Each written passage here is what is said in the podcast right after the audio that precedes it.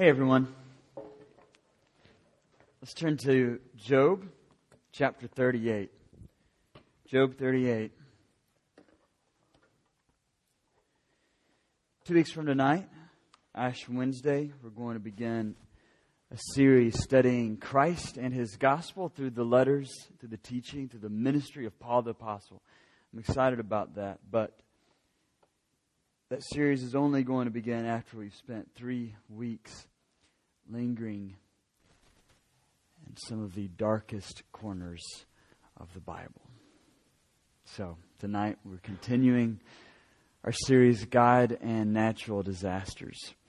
And I want to keep, keep us thinking about this challenge. If the gospel cannot make sense in the ears of mothers digging for their children in rubble, if the gospel cannot make sense in the ears of little children who can't find their moms, then it ought not be proclaimed from safe suburban sanctuaries tonight. If, if our gospel cannot speak in the darkest parts of the dark, then it's not worth our allegiance. Now, my conviction is that our gospel is strong enough for Port-au-Prince tonight. I, I, I do believe that. But we cannot talk about the gospel in such a way that denies the raw pain of suffering. We cannot talk about Jesus crucified in a way that trivializes suffering. We do not worship with a smiling, happy face. When we worship with Haitians, we worship in lament. Like Job's, we saw last week, our worship our worship's not with a forced smile. It is robe ripped, head shaven, slammed it to the ground, worshiping in the dark. Lament worship. We've been asking last week, we were asking last week, how do we respond to God in times of disaster? And how do we respond to the victims of disaster? Tonight we're going to add another question. How might God respond to us? in times of disaster. Pray with me.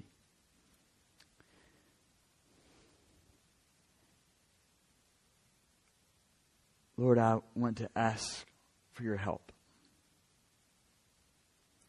I ask that you would help us because because tonight we're going to take a look at you. And we can't handle it.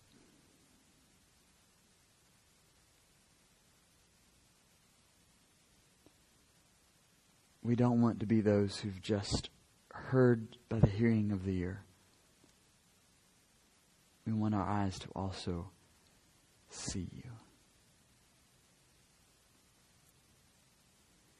And so tonight, Lord, we present ourselves before your word and before the preaching of your word, and we ask that the reading of it and that the proclaiming of it would open our ears and also our eyes.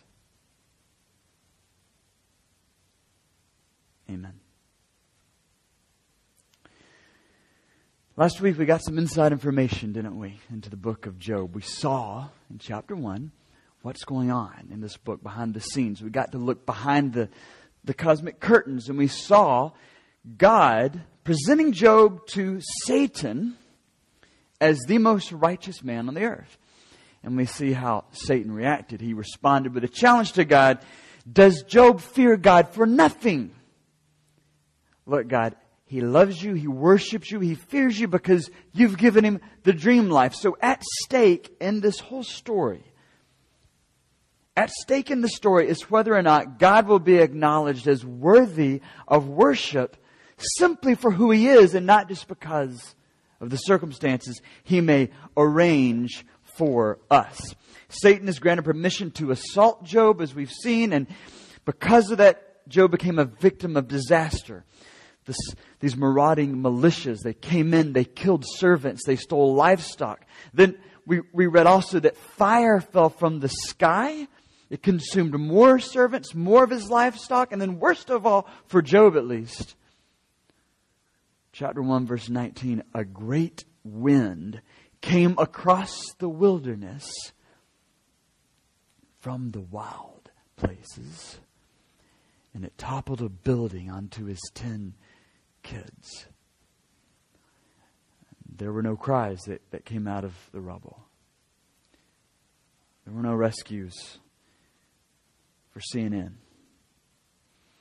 After Satan then assaults Job's flesh, where his skin is blighted with this, this foul, awful skin problem where he's scraping his, his skin with potsherds. After this, Eliphaz, Bildad, Zophar, the friends of Job, they make their way through the land of Uz to bring him some comfort, right? And along with Job's wife, these friends serve as examples for how we do not respond to people who have been affected by disaster. We never urge anyone to curse God and die, as did Job's wife, and we must never offer shallow theology, as did Job's friends. The bulk of this, the bulk of this book is made up of speeches. And Job makes his initial lament speech in chapter 3.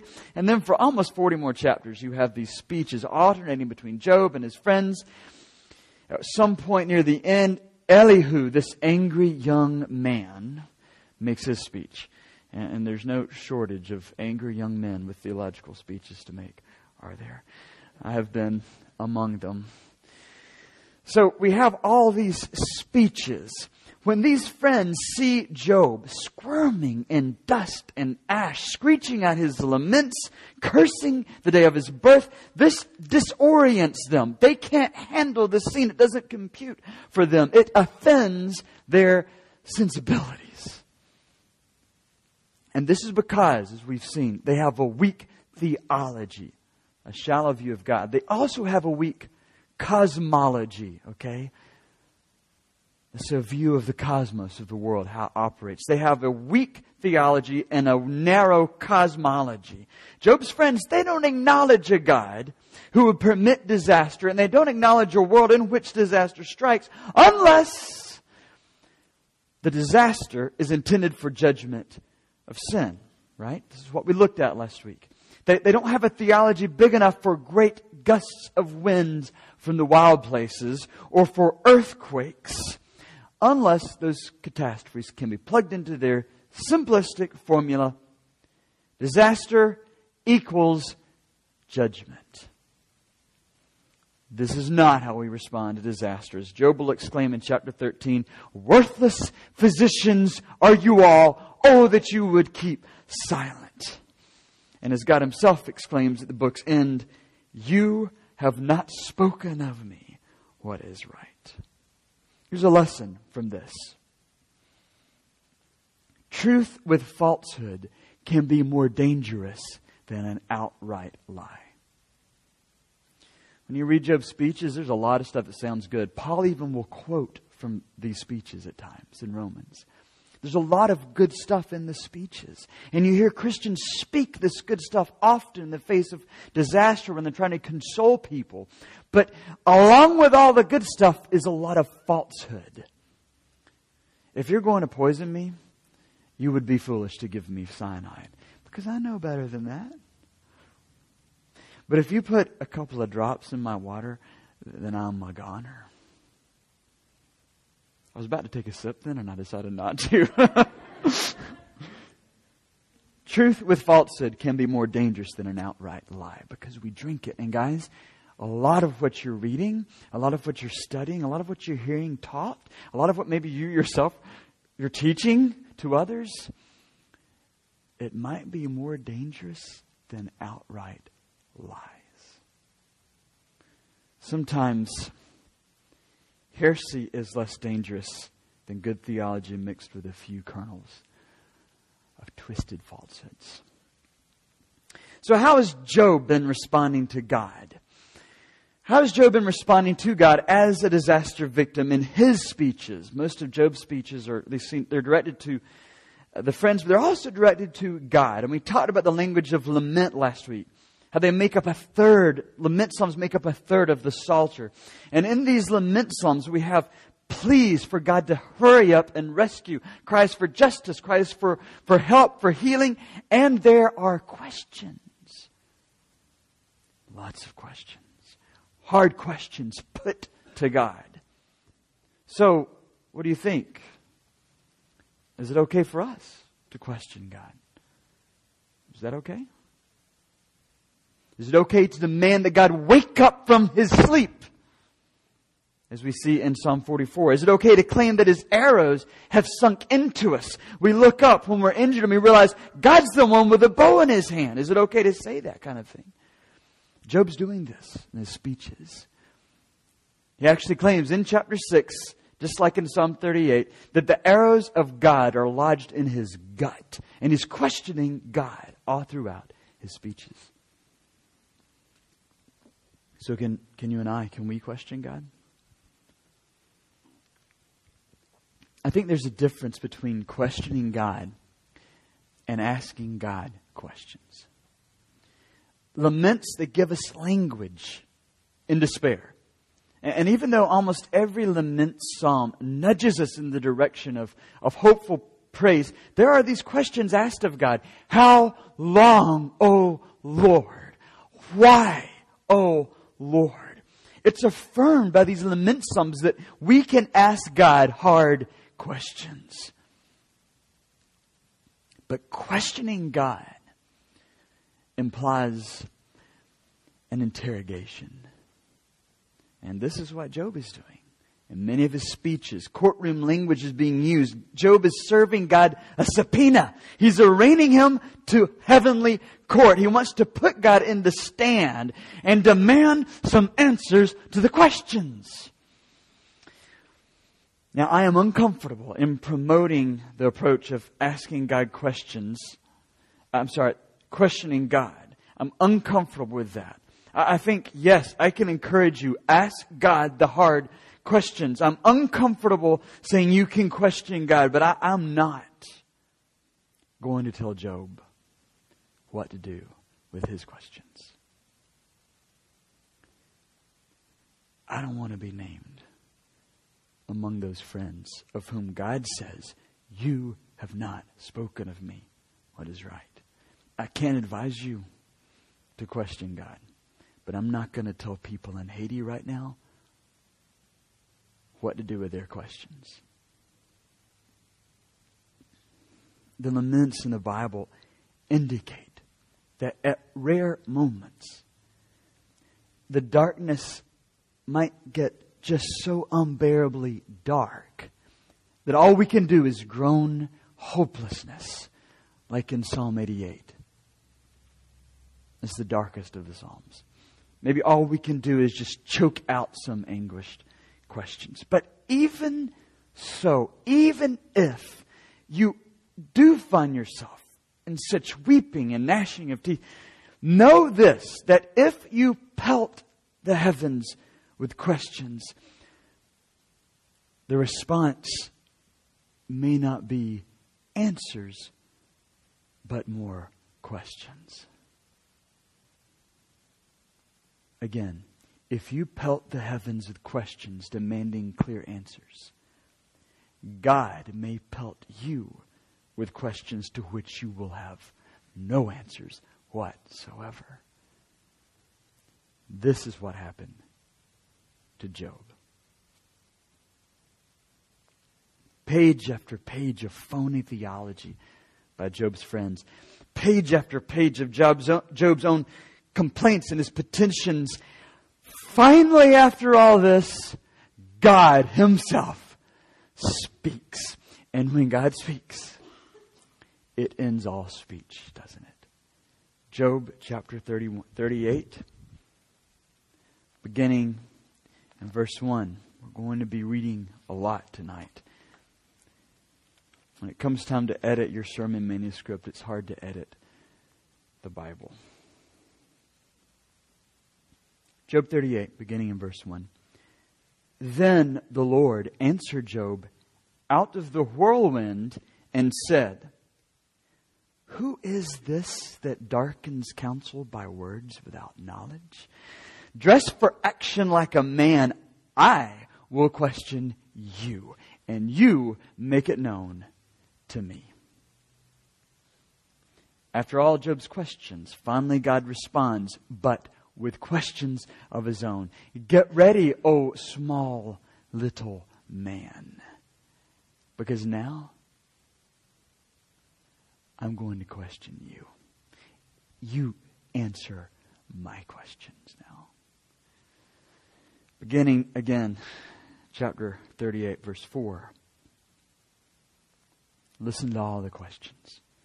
Where were you when I laid the foundation of the earth? Tell me if you have understanding. Who determined its measurements? Surely you know. Or who stretched the line upon it? On what were its bases sunk? Or who laid its cornerstone? When the morning stars sang together and all the sons of God shouted for joy. Or who shut in the sea with doors? When it burst out from the womb, when I made clouds its garment and thick darkness its swaddling band, and prescribed limits for it, and set bars and doors, and said, Thus far you shall come and no farther, and here shall your proud ways be stayed. Have you commanded the morning since your days began, and caused the dawn to know its place, that it might take hold of the skirts of the earth, and the wicked be shaken out of it? It is changed like clay under the seal, and its features stand out like a garment. From the wicked their light is withheld, and their uplifted arm is broken. Have you entered into the springs of the sea or walked in the recesses of the deep? Have the gates of death been revealed to you or have you seen the gates of deep darkness? Have you comprehended the expanse of the earth? Declare if you know all this. Where is the way to the dwelling of light? And where is the place of darkness that you may take it to its territory and that you may discern the path to its home? You know, for you were born then and the number of your days is great. Have you entered the storehouses of the snow? Or have you seen the storehouses of the hail which I have reserved for the time of trouble, for the day of battle and war? What is the way to the place where the light is, un- is distributed, or where the east wind is scattered upon the earth? Let's keep on. Verse 31. Can you bind the chains, of the Pleiades, these are constellations, or loose the cords of Orion? Can you lead forth the Mazzaroth in their season? Can you guide the bear with its children? Do you know the ordinances of the heavens? Can you establish their rule in the earth? Can you lift up your voice to the clouds that a flood of waters may cover you? Can you send forth lightnings that they may go and say to you, here we are. Who has put wisdom in the inward parts or given understanding to the mind? Who can number the clouds by wisdom or who can tilt the waterskins of the heavens when the dust runs into a mass and the clods stick fast together? Does it disturb you that when God finally answers the cries of the most righteous man on the face of the earth, one who deserves no disaster, has suffered disaster beyond words, does it disturb you that when God finally answers this noble man, that it is not with answers, but with questions? No explanations for the suffering you see, Job, I had this wager with Satan, and, and it was actually him that sent the fire and the wind, not me. And actually, I'm about to restore all of your fortunes twofold. So just hold on for a little while. No explanations, no apologies, no apologetics, no showing Job the footprints in the sand behind him. God answers with unanswerable questions. Does this not disturb us? Disorient us a bit? Just as disturbing. Not just what God says in response to disaster, but the location from which he responds. Did you notice the location? He speaks from out of a natural disaster.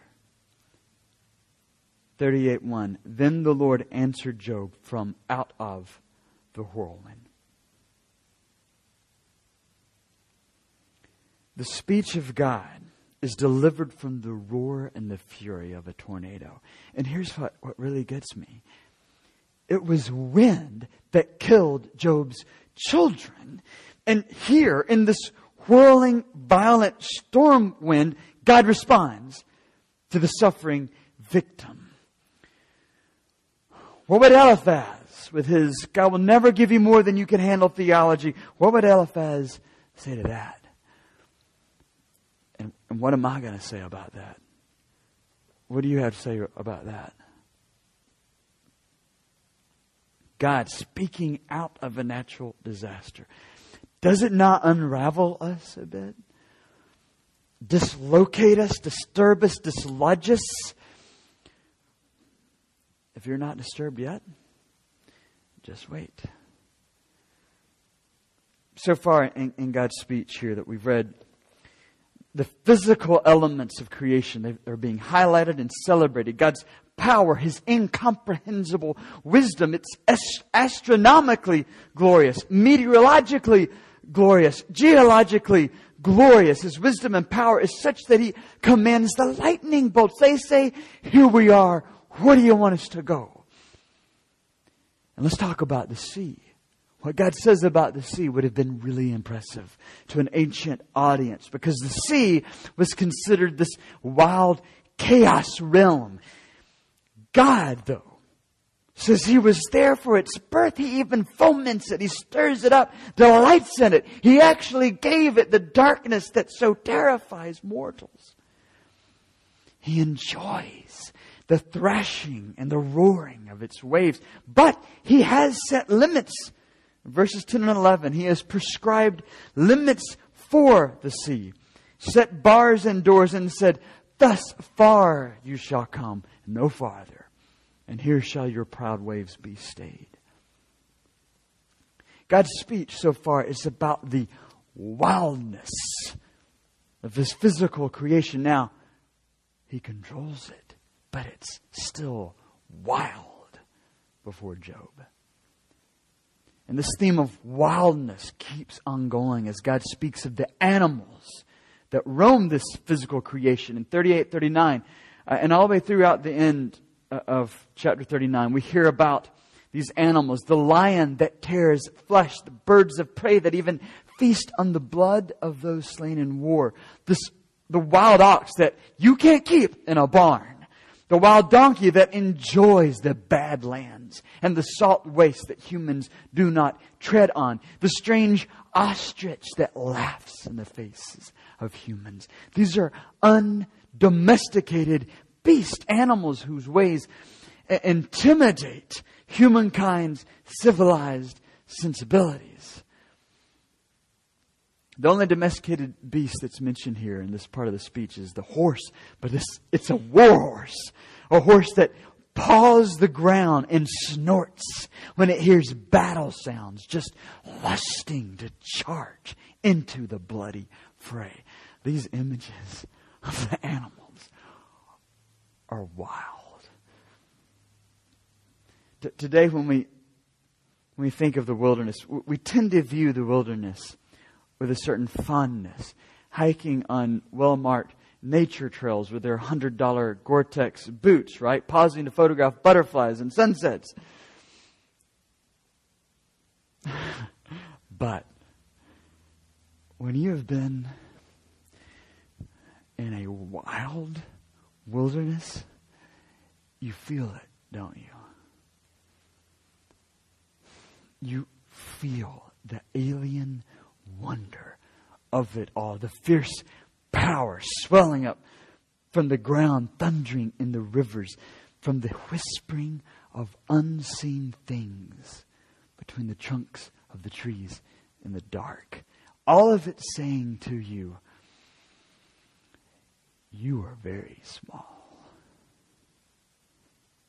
And that's what Job says in response to God in chapter 40, verse 3 Behold, I am of small account. What shall I answer you? The wilderness of the ancient world was far less tame than what we know of when we think of wilderness today. It was viewed as the haunting grounds of these strange creatures and demonic spirits. Yet God is associating himself with all that ominous wildness in his speech to Job. this is a God who is beyond domestication, right? This is a God who's not going to behave our theological expectations, a God who will not fit comfortably within our theological categories. But just to make sure Job truly gets it, that Job has made the most of the opportunity here to have his own theology exploded and expanded. God's going to give, her, give another speech about wild animals. But this, this wild animal, these beasts are of a different sort altogether. Chapter 40, beginning in verse 15. Behold, Behemoth, which I made as I made you. He eats grass like an ox. Behold his strength in his, behold his strength in his loins and his power in the muscles of his belly. He makes his tail stiff like a cedar. The sinews of his thighs are knit together. His bones are tubes of bronze. His limbs like bars of iron. He is the first of the works of God. Let him who made him bring near his sword as if no one else could bring near a sword. For the mountains yield food for him, where all the wild beasts play. Under the lotus plant he lies, and in the shelter of the reeds and in the marsh. For his shade the lotus trees cover him. The willows of the brook surround him. Behold, if the river is turbulent, he is not frightened. He is confident that the Jordan rushes against his mouth. Can one take him by his eyes or pierce his nose with a snare?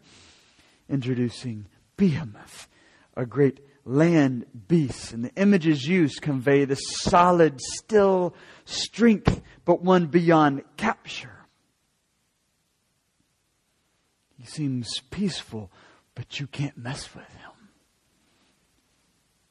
The river might roar in rage, he'll just swallow it in his mouth. The next beast, it's even more fierce. and his domain, is the bed of chaos itself the wild and the roaring sea. We're going to read all of chapter 41. It's very scary.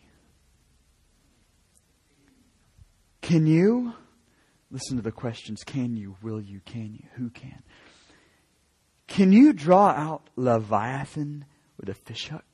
Or press down his tongue with a cord? Can you put a rope in his nose or pierce his jaw with a hook? Will he make many pleas to you? Will he speak to you in soft words? Will he make a covenant with you and take him for your servant forever? Will you play with him as with a bird? Or will you put him on a leash for your girls? Will traders bargain over him? Will they divide him up among the merchants? Can you fill his skin with harpoons or his head with fishing spears? Lay your hands on him. Remember the battle. You will not do it again. Behold, the hope of a man is false. He is laid low even at the sight of him. No one is so fierce that he dares to stir him up. Who then is he who can stand before me? God says. Who has first given to me that I should repay him? Whatever is under the whole heaven, even this dragon is mine. I will not keep silence concerning his limbs. God can't help but speak of this creature. I will not keep silent concerning his limbs or his mighty strength or his goodly frame. Who can strip off his outer garment? Who would come near him with a bridle? Who can open the doors of his face around his teeth? His terror. His back is made up of rows of shields, shut up closely as with a seal. One is so near to another that no air can come between them. They are joined one to another. They clasp each other and cannot be separated. His sneezings flash forth light and his eyes are like the eyelids of the dawn. Out of his mouth go flaming torches. Sparks of fire leap forth. Out of his nostrils come forth smoke as from a boiling pot and a burning rushes. His breath kindles coals and a flame comes forth from his mouth. In his neck abides strength, and terror dances before him. The folds of his flesh stick together, firmly cast on him and immovable. His heart is hard as a stone, hard as a lower millstone. When he raises himself up, the mighty are afraid. At the crashing, they are beside themselves. Though the sword reaches him, it does not avail, nor the spear, the dart, or the javelin. All man made things will fail. He counts iron as straw, and bronze as rotten wood. The arrow cannot make him flee. For him, sling stones are turned to stubble. Clubs are counted as stubble. He laughs at the rattle of javelins. His underparts are like sharp, sharp potsherds like the one you scraped yourself with, Job. He spreads himself like a threshing sledge on the mire. He makes the deep boil like a pot. He makes the sea like a pot of ointment. Behind him, he leaves a shining wake from all the stirring of the sea. One would think the deep to be white haired. On earth, there is not his like, a creature without fear. He sees everything that is high. He is king over all the sons of pride. Behemoth and Leviathan. Do any of you have footnotes in your Bible that uh, indicate this is hippopotamus, this is a crocodile? Anyone? Guess if you nods. Uh, I used to think when I read this when I was a lot younger, I used to think that this was evidence that dinosaurs lived the same time that humans lived. And then I saw the footnotes about the hippo, the crocodile, and I felt a little silly. But, uh, but after a month or so of studying Job,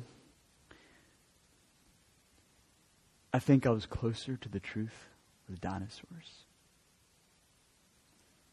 Think about the descriptions that, that we've read. You can't stick these animals in a zoo. You don't pay to go on a safari tour to see these animals. You don't pay to go on a scenic river tour to see this kind of beast. You can't cage these things. They're not just beasts, these are monsters. In the ancient world, there are a number of, uh, here's another fancy word, cosmogonies, right? Cosmogony is a, a story about the origin of the cosmos. There are all these cosmogonies going around. We have access to a number of them, and you see something very common among them. This idea of chaos is the evil entity that the creating God must defeat. Think of Genesis 1, the very opening. In the beginning, God created the heavens and the earth. The earth was without form and void.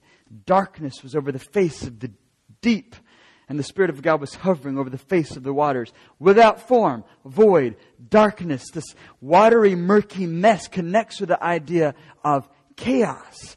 And in some of these ancient cosmogonies, there were these chaos beasts, great primordial monsters who were agents of chaos. The creating God was supposed to defeat these agents of chaos, these beasts. Here, God is using poetic, mythic language to tell Job he did not actually defeat the chaos monsters. He's decided to keep them as his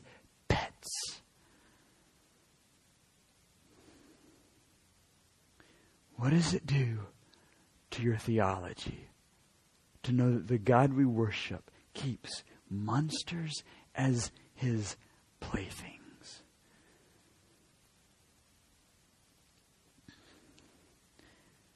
My children, they do not handle storms very well. And if you've been in our house, you know our house doesn't have any uh, insulation in the ceiling. You can hear everything in a storm. It seems like you're directly outside. Soft rains are okay, but when thunder vibrates our house at night, the cries start coming out of the bedrooms. Little feet hit the floor, run into the hallway, crying for help. And I'm the dad, right? I'm the biggest one in the house. and while some sonic explosion is taking place over my head, over which I have no control. I say, everything's going to be okay.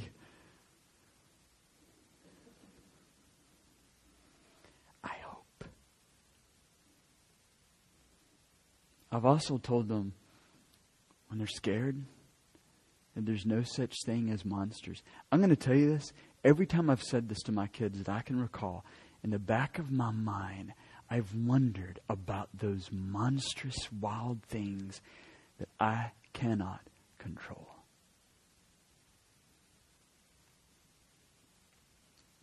after studying Job this past month or so, I believe in monsters and wild, fierce things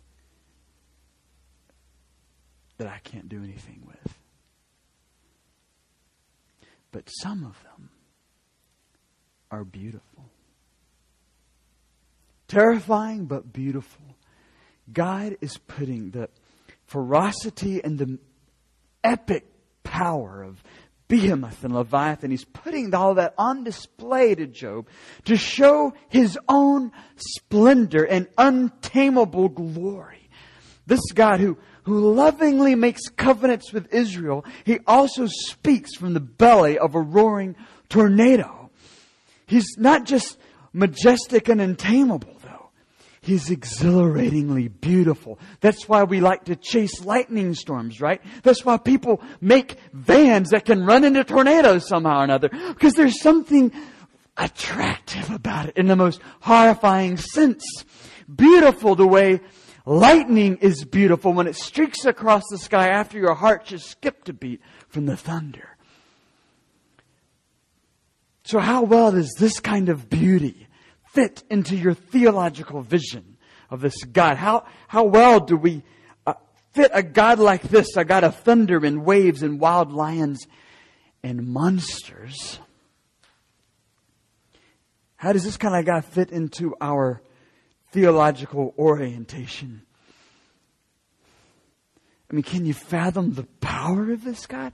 But also the beauty of this God? Because He might shout out in power from a tornado, from the disaster of a tornado, but He has also shouted out from the disaster of the cross, hasn't He?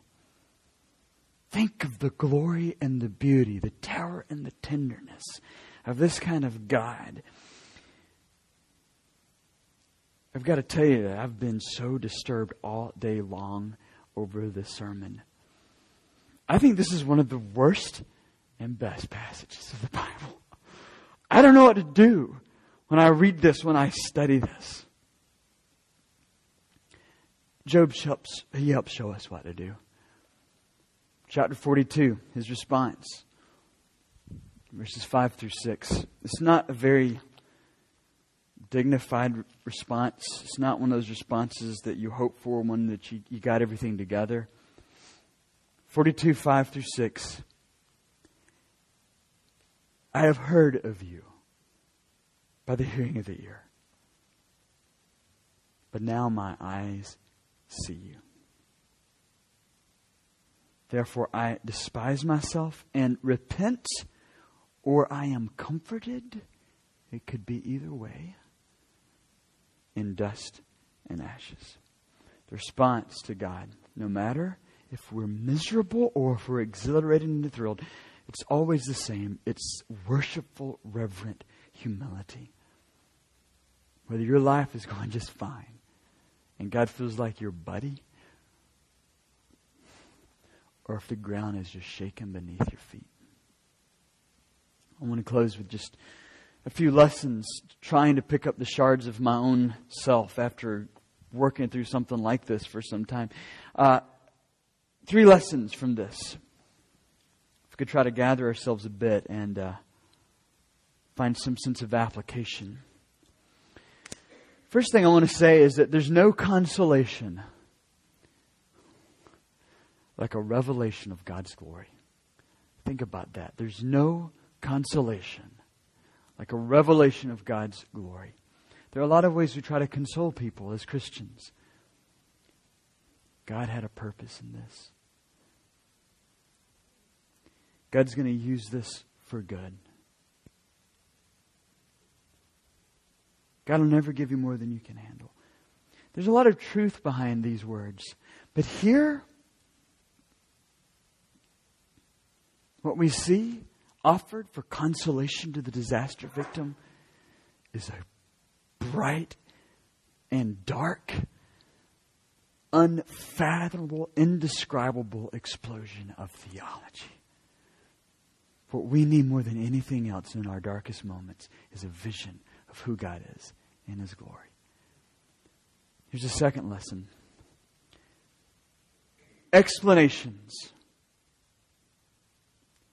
and apologetics are always inadequate in times of disaster.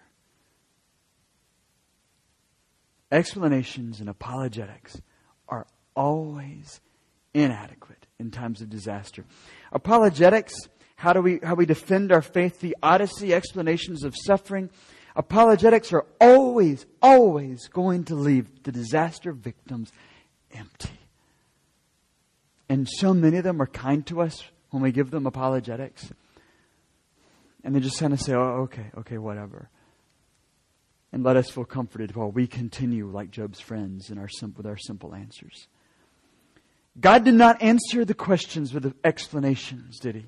Instead, he just spoke of himself as more glorious than the disasters were terrible. What we've got to embrace a worldview, cosmology, okay?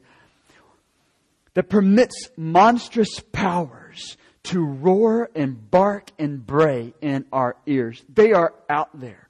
God is sovereign over all these characters and forces, these beasts, these wild, untamable things. God is sovereign over them, but there is a complexity to the exercise of that sovereignty that's going to ever mystify and perplex us. So, we need to be careful when we try to offer our explanations. Calvinists, be careful with the simple disaster equals judgment answer.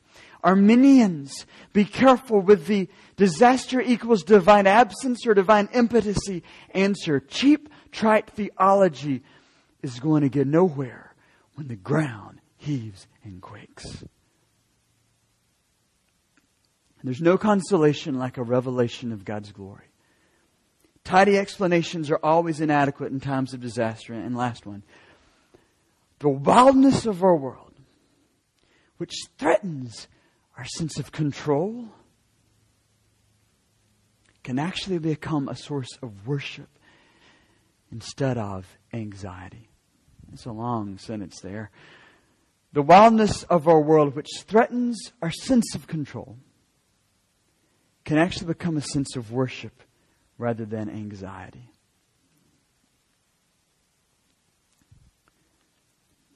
One of the most striking moments for me when I realized I wasn't in control happened in India. I shared about India a little bit last week. Uh, my wife and I had been traveling for uh, five weeks or so together. I mean, she wasn't more than 20 feet away from me. And it was glorious. Backpacking, and we, we camped out in the wild on the cliffs of the Atlantic coast in Ireland, saw the sun setting, had all these amazing moments together. We fly to India, we land, we get on a train, the train ends up on the other side, the wrong side, doesn't even stop in the right train station, skips the train station where our friends are waiting to pick us up, goes on the other side of a city of six million people. We get out at midnight in the dark. India doesn't have good lighting, okay? There's not like street lamps everywhere. There's fire in barrels some, some places, but it's just dark, dark, but people are everywhere and they all want to touch the Americans coming off the trains. It's a dark and wild feeling when you get out of that train at midnight in the wrong place with no one to pick you up. We were with a friend. This friend, she's too, she, she lives in India as a missionary. She's, she's too cheap for a taxi, okay, which would have been the safe bet where we all could have fit. She puts us on these auto rickshaws, these little, uh, uh, well, they're like a motorcycle with a little carriage rigged to the back of them, basically. So, so we divide up into two groups. She puts me with one of the uh, girl who works with her and small children that she has adopted basically in her family. She, she and Miranda went in another auto rickshaw. The, the last word she says to the driver of my rickshaw is, stay with us and don't get ahead of us. Okay. Boom. He hits the pedal and we fly off into the wild, untamable darkness of Bangalore, India. And I thought about grabbing him in a headlock and saying, you heard what she said. My wife's back there. I hadn't been more than 20 feet away from her. And I'm trying to calculate every turn we make, trying to calculate the yard is trying to fit. We're weaving and winding all over the place. There's no highways, nothing like that. I don't know where we are. I lose track after about 45 seconds of winding and weaving. And after all that, trying to remember, trying to calculate it all, trying to control the situation, wondering if I should take the guy by the head, it occurs to me I'm not in control. And then it occurred to me theologically, I'm not in control. and it's okay. God is in control of this wildness. Another moment. The last time I went on a serious backpacking trip was uh, I was in Virginia. I was up on a mountain. And there's always that eerie feeling that comes when the sun starts to tuck behind the trees. Do you know that feeling? I get a little more easily freaked out than my wife. I'm ashamed to admit, but uh, there's that moment when you know the crickets start and you hear maybe sounds that you didn't notice before, and there have been those times when I think of Jesus out with the wild beasts in the wilderness in Mark chapter one, and I try to find comfort in the fact that though there's wildness out here God's there. But I remember distinctly being in Virginia by this stone as darkness fell, and I realized afresh again, I'm just not in control here. But the truth is, I'm never in control. When I walk to the coffee shop that I love so much, and I order the drink that I know I'm going to get, and I know the guy's behind the counter, when I show up at the UCF house early in the morning and I turn the heater on because it's so daggum cold in my office and I start studying, I feel like I'm in control. We're never in control. And the powers and the monsters of chaos have been re released into this world through sin. But our God holds them somehow, sets limits somehow. You're never going to explain how it works, but you can worship the Lord who's working it all out. Let's pray.